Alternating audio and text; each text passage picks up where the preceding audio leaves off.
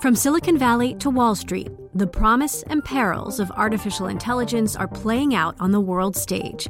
But what will the next phase of AI adoption look like? Which companies, from big tech to startups, will dominate? And where do the risks and unintended consequences lie? I'm Emily Chang. Join me at Bloomberg Tech in San Francisco, May 9th, to answer many of the industry's burning questions, alongside Snap's Evan Spiegel, Xbox President Sarah Bond, OpenAI's Brad Lightcap, top researcher Dr. Fei Fei Li of Stanford, and many more. More details and just a few tickets left at bloomberg.com This is the business of sports. We're in a situation that we haven't dealt with in modern times. The pandemic here has really accelerated the investments that we've been advocating for for years. From a macro standpoint, I think our sport industry is really forced to look at the business a little bit differently. In depth conversations with the leaders in the sports industry. Who wants to be the sacrificial lambs that shows up at the first big major sporting event? We're part of something much bigger than sport right now, and the health and safety of our stakeholders is what's most important. Every moment, I think we're all, from a business perspective, thinking about the impact that the virus is having across the country. Bloomberg Business of Sports from Bloomberg Radio. Hello, I'm Michael Barr. And I'm Mike Lynch. And we are here Mondays, Wednesdays, and Thursdays to explore the big money issues in the world of sports and talk to some of the biggest players in the industry. And we've got a lot to talk about. By the way, Jason Kelly, we miss you, old buddy. He's going to be out this week. Uh, he's getting some well earned vacation time. But it's just me and Lynchy. We're going to sit down with a couple of drinks, cokes, and and we're going to talk about uh, the business of sports. And I want I want to start with uh, the NFL playoff picture. And uh, they are talking about adding an extra week to the season in 2021. Now I don't know, Lynchy, if that means they're going to eliminate an exhibition game, but uh, which would be fine by me. Uh, but uh, this is about money. It's the bottom line is money, and if uh, COVID nineteen didn't happen, this thing wouldn't be uh, on such a fast path right now to approval by the owners. But uh, it is going to happen. It'll be announced probably in the next month or so officially.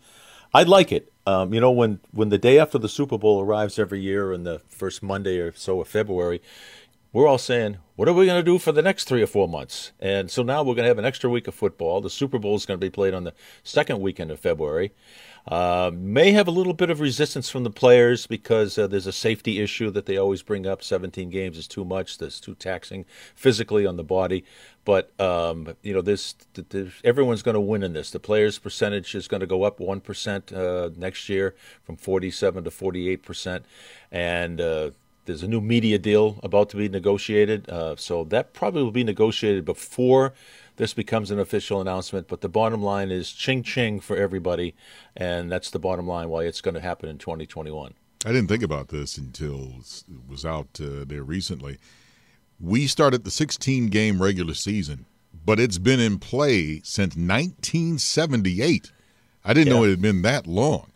Uh, so hopefully, uh, like you said, I mean, yes, we will enjoy it. Now, I'm not going to lie. There's a there are a few people that's going to be against it uh, from the fact that it's going to clash into another major sport, NASCAR, and the Daytona uh-huh. 500 is runs on a Sunday. Uh, now, I don't know if it's going to be the the second Sunday or the third Sunday in the month but you got qualifying, and then you've got uh, the Old Busch Clash and all the other stuff. So I like to see how that's going to play out. Yeah, you're right. That that it that's always a, great weekend on that Sunday, and you know it's it's crazy that the the NFL plays its biggest game as the last game of the year, and uh, NASCAR has its biggest event as the first event of the year. Um, but they, they will move. I'm trying to see, looking next year, 2021, February, let's see, the 22nd. That would be the 6th and the 13th. So, yeah, they, would they do the Daytona on the 20th? Yeah, they probably they probably well you can, yeah, but yeah, you yeah, know it's the the problem is even if you do that, you're still running the clash that weekend before, and that's going to run into problems. And then there's qualifying it's it's going to be interesting. So we'll see how that goes. Uh, NBA season underway. Woohoo! Yeah. yeah. Now, it has not been an, an easy start for some teams because COVID has hit some teams hard, Lynchy. Yeah, it has, and uh, there was a, a, postponement to the start of the season. Uh, a number of teams, there's about a half dozen of them, are actually allowing fans to come in to the arena and watch some of the games. Um, Detroit and Boston, you're from Detroit, I'm from Boston, are not allowing fans to come in right now, and I still think that's the right call. Some places like Orlando and uh, Toronto, who's playing in Tampa, are going to allow like 4,000 fans to come into the game. I just think that's very, very dangerous. Yeah, it's. I still think we are far from being out of the woods when it comes to COVID 19 and allowing fans to come into the stadium, uh, especially in a, a, basketball arena. It's not like uh, in the NFL where you kind of have an open air stadium. You're, you're inside. I, I wonder about that. Yeah, you know, up here in Boston, the Celtics uh, opened the other night against the Brooklyn Nets, and uh, our camera uh, from our I work for the part time now for the ABC station. They were all up on the ninth floor, which is what they call the halo, uh, looking down, and because no people other than staff and uh, uh, players from both teams, nobody was allowed in the lower bowl of the Boston Garden. So that's how far up they were. They weren't allowed to go down uh, if when they they get on the elevator and they have to go right out out the building. No interaction with anybody in the building at all. So that's pretty much going to be standard procedure. Remember the NBA uh, when we last saw them, they were in a bubble. The bubble is now gone. So they're going to be just like Major League Baseball and uh, and the NFL. Expect more cases to be to be uh, announced. And I forgot about this. I used to work with uh, an old buddy back in Detroit who is uh, now the voice of the Chicago Bulls, Chuck Swirsky and oh, yeah. what I, yeah, I, forgot that you're not on the side anymore calling no. the game. You're off into the corner. He was he was taking a picture and he put it on Facebook, and he's off in the corner of the arena. So you that's why you don't see those guys anymore on you know right on the side uh, calling the games. Yeah, it's it's something, and, and a lot of teams are just doing it remotely. They'll go into a studio and they'll just watch it on TV and put their headset on and and they'll just call it from from from the regular radio station uh, in whatever city they, they are. By the way, speaking of the NBA, uh, the Detroit Pistons owner uh, Tom Gores is uh, well. Let's say that there's controversy, and yeah. Uh, it, the problem is uh, many members want him to sell the club because of his ownership of a prison telecom company. And uh, I, I, just wonder what your thoughts are about that, Lynch. The countdown has begun. This May, a thousand global leaders will gather in Doha for the Qatar Economic Forum powered by Bloomberg, held in conjunction with our official partners, the Qatar Ministry of Commerce and Industry and Media City Qatar, and premier sponsor QNB. Join heads of state, influential ministers, and leading CEOs to make new connections and gain unique insights. Learn more at QatarEconomicForum.com. Well, I did some reading into this thing here. Um, because of COVID, uh, there were no visits allowed in any of the prisons, and he owns this telecommunication company called Securus that seems to be price gouging right now. They charge as much as $15 for 15 minute conversation. And that's the only communication that family can have with the inmates. Uh, the NBA, some people, well, not the NBA, but some people are calling for him to sell the Detroit Pistons. He says he wants to change the system. Uh, he claims he's just a, a, a, good old boy from Flint, Michigan. Uh, you're a Michigan guy, uh, Mike. Um, does, does, you're an African American. Should he sell the team, or do we give him a little uh, slack here and let him uh, change this whole thing so uh, it's not price gouging and taking advantage of these inmates? Well, let me put it this way: the New York Times they ran a full page advertisement uh, earlier this month, and it read, "If Black Lives Matter, what are you doing about Detroit Pistons owner Tom Gores?" And I, I have to say, it's. I understand he's a businessman and you know is trying to uh, make a living. However, it is on the backs of people in prison, and I, I have to say that. So I'm not sure which way to go here, Relenty. Well, you know, with all these people, they don't become repentant until they're caught. Now, if no, if nobody brought this to, to the attention of the world, the New York Times uh, advertisement that was out, would this still be going on? He says now he wants to change the system. Is it only because somebody shone the light on it, or would he have done it himself and said, you know, this isn't right? So, I'm going to give him a chance uh, to to change this thing and and put the rates uh, where they should be, so people can afford to to call their family members. Let's get some happy news, and this is to Jason Wright. He's Oh, a yeah. friend of the show, and according to Sports Business Journal, he's been named Hire of the Year. All right, Jason. we had a great conversation with Jason, and think about what he inherited. So he gets this great job, first African American, first black to be a president of a National Football League team, the Washington Football Club. Immediately, he comes in, they have to change the name. Okay, that's one hurdle. His owner, Snyder, has all kinds of allegations about the uh, swimsuit issue shoot uh, with the uh, cheerleaders. His coach, Ron Rivera, is in for cancer treatment. He's going through chemotherapy and radiation. And he's been through three or four different quarterbacks. Right now, his team is in first place and has a chance to go to the playoffs. He is, without question, the executive of the year. And just having to deal with all those things that were thrown at him. And he was laughing about it. He said, I should be excited about my first day on the job, but I haven't slept two hours because of all these things that are going on. Good for him. Speaking of Washington, uh, this is amazing to me. Next week, I think Washington and the Giants play, and that's for the division.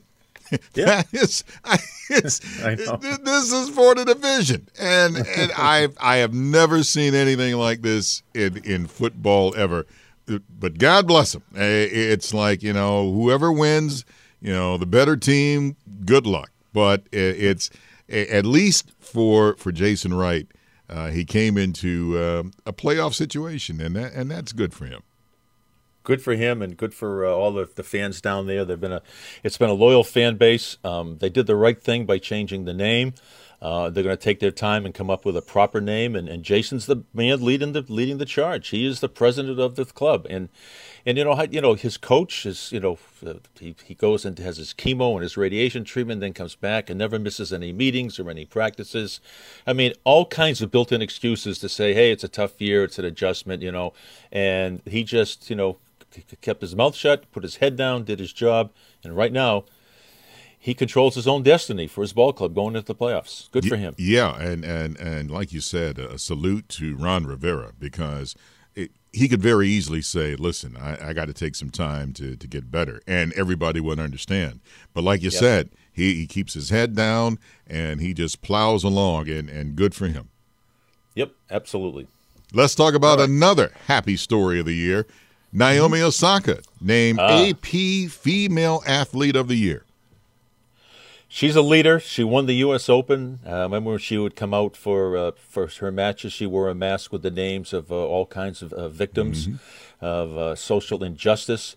She uh, decided that there was a tune-up tourney just before the U.S. Open. She decided she didn't want to play. It was very much like the Milwaukee Bucks didn't want to come out and play because of all that was going on, and, and attention needed to be focused on what was happening outside the tennis court or outside the basketball court.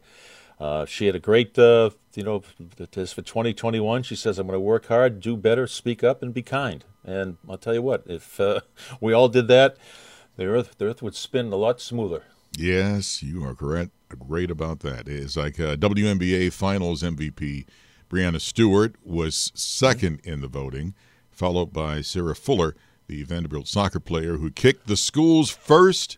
Yeah, it- I, the she in in D one ball she kicked it, and then she kicked the school's first team. Uh, uh, what was it? The field goal, wasn't it? Extra, Or, I think uh, it was- extra point. Yeah, extra point. extra yeah, it point. was extra point. she, yeah, she kicked off one week, and the next week she kicked an extra point, and uh, and good for her. And as a former kicker, there are a lot of butterflies going on when you're out there uh, attempting your first uh, extra point or field goal. And you know, you say, okay, let's hope the snap is good. Let's hope that they block everybody. Let's hope that the hold is good, and let's hope I don't mess this up and get it through the sticks. And she did. Good for her.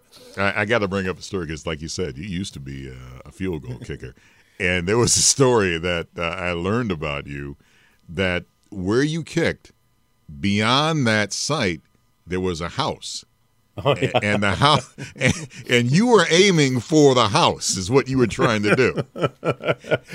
I was in high school, and it was up in Newburyport. Uh, and was an, I was also a quarterback, so I just thrown a touchdown pass, and there was a house on the hill with a big picture window, and a woman sat there and, and watched the uh, game. All the uh, that's how she'd watch the game, and all the guys in the huddle were saying, "Lynchy, go for the window, go for the window." I said, "Ah, it's a pretty far away. It's about four, you know, it's up a hill, um, you know, beyond the field." So I took a little extra step, and this thing went dead center, smashed the window. it was on the on, on the second floor then the then, then the the frame the frame of the window came down and smashed on the lawn, and you know it was about a forty five minute bus ride home, and every. I felt so bad that I wrote a letter to the Newburyport coach Jim Stalen, and um, this was 1970. Okay, my senior year in high school. So now, fast forward 45 years later, in 2015, I went up there to cover. We football and Thanksgiving is very big in Massachusetts. I decided to go up to Newburyport because they're dedicating the field to the coach that was of the other team. And I walk in, and the first thing two guys say to me he says, "Hey, look what we have down the end of the field now." And I look down there, so see those two posts in that giant net? We call it the lynchy net. this poor woman is watching the game, and all of a sudden she sees this football coming at her. Man, it's like no, it's not going to happen. It's not going to happen. Crash, bang, smack him up. there you go. Oh, my God. Oh, oh boy. by the way, I should mention, too, LeBron James, he was announced over the weekend as the AP Male Athlete of the Year and well deserved. But Boy, Lynchy, that's a funny story. I like that. it was just the 50th, uh, uh, two, about a month ago, it was the 50th anniversary of it, and somebody wrote it uh, in a newspaper. It was pretty funny. I'm Michael Barr. You can catch our podcast right here. Please don't ask Lynchy to catch a football because he can kick them every Mondays, Wednesdays, and Thursdays. I'm Michael Barr on Twitter at Big Bar Sports. And 50 years later, I am still apologizing for breaking that poor woman's window. I'm Mike Lynch. You can find me at Lynchy WCVB. You got frame, Lynchy. See what I did there? See the frame. Pretty good. Oh, man. Uh, you're listening to Bloomberg Business of Sports and Bloomberg Radio around the world.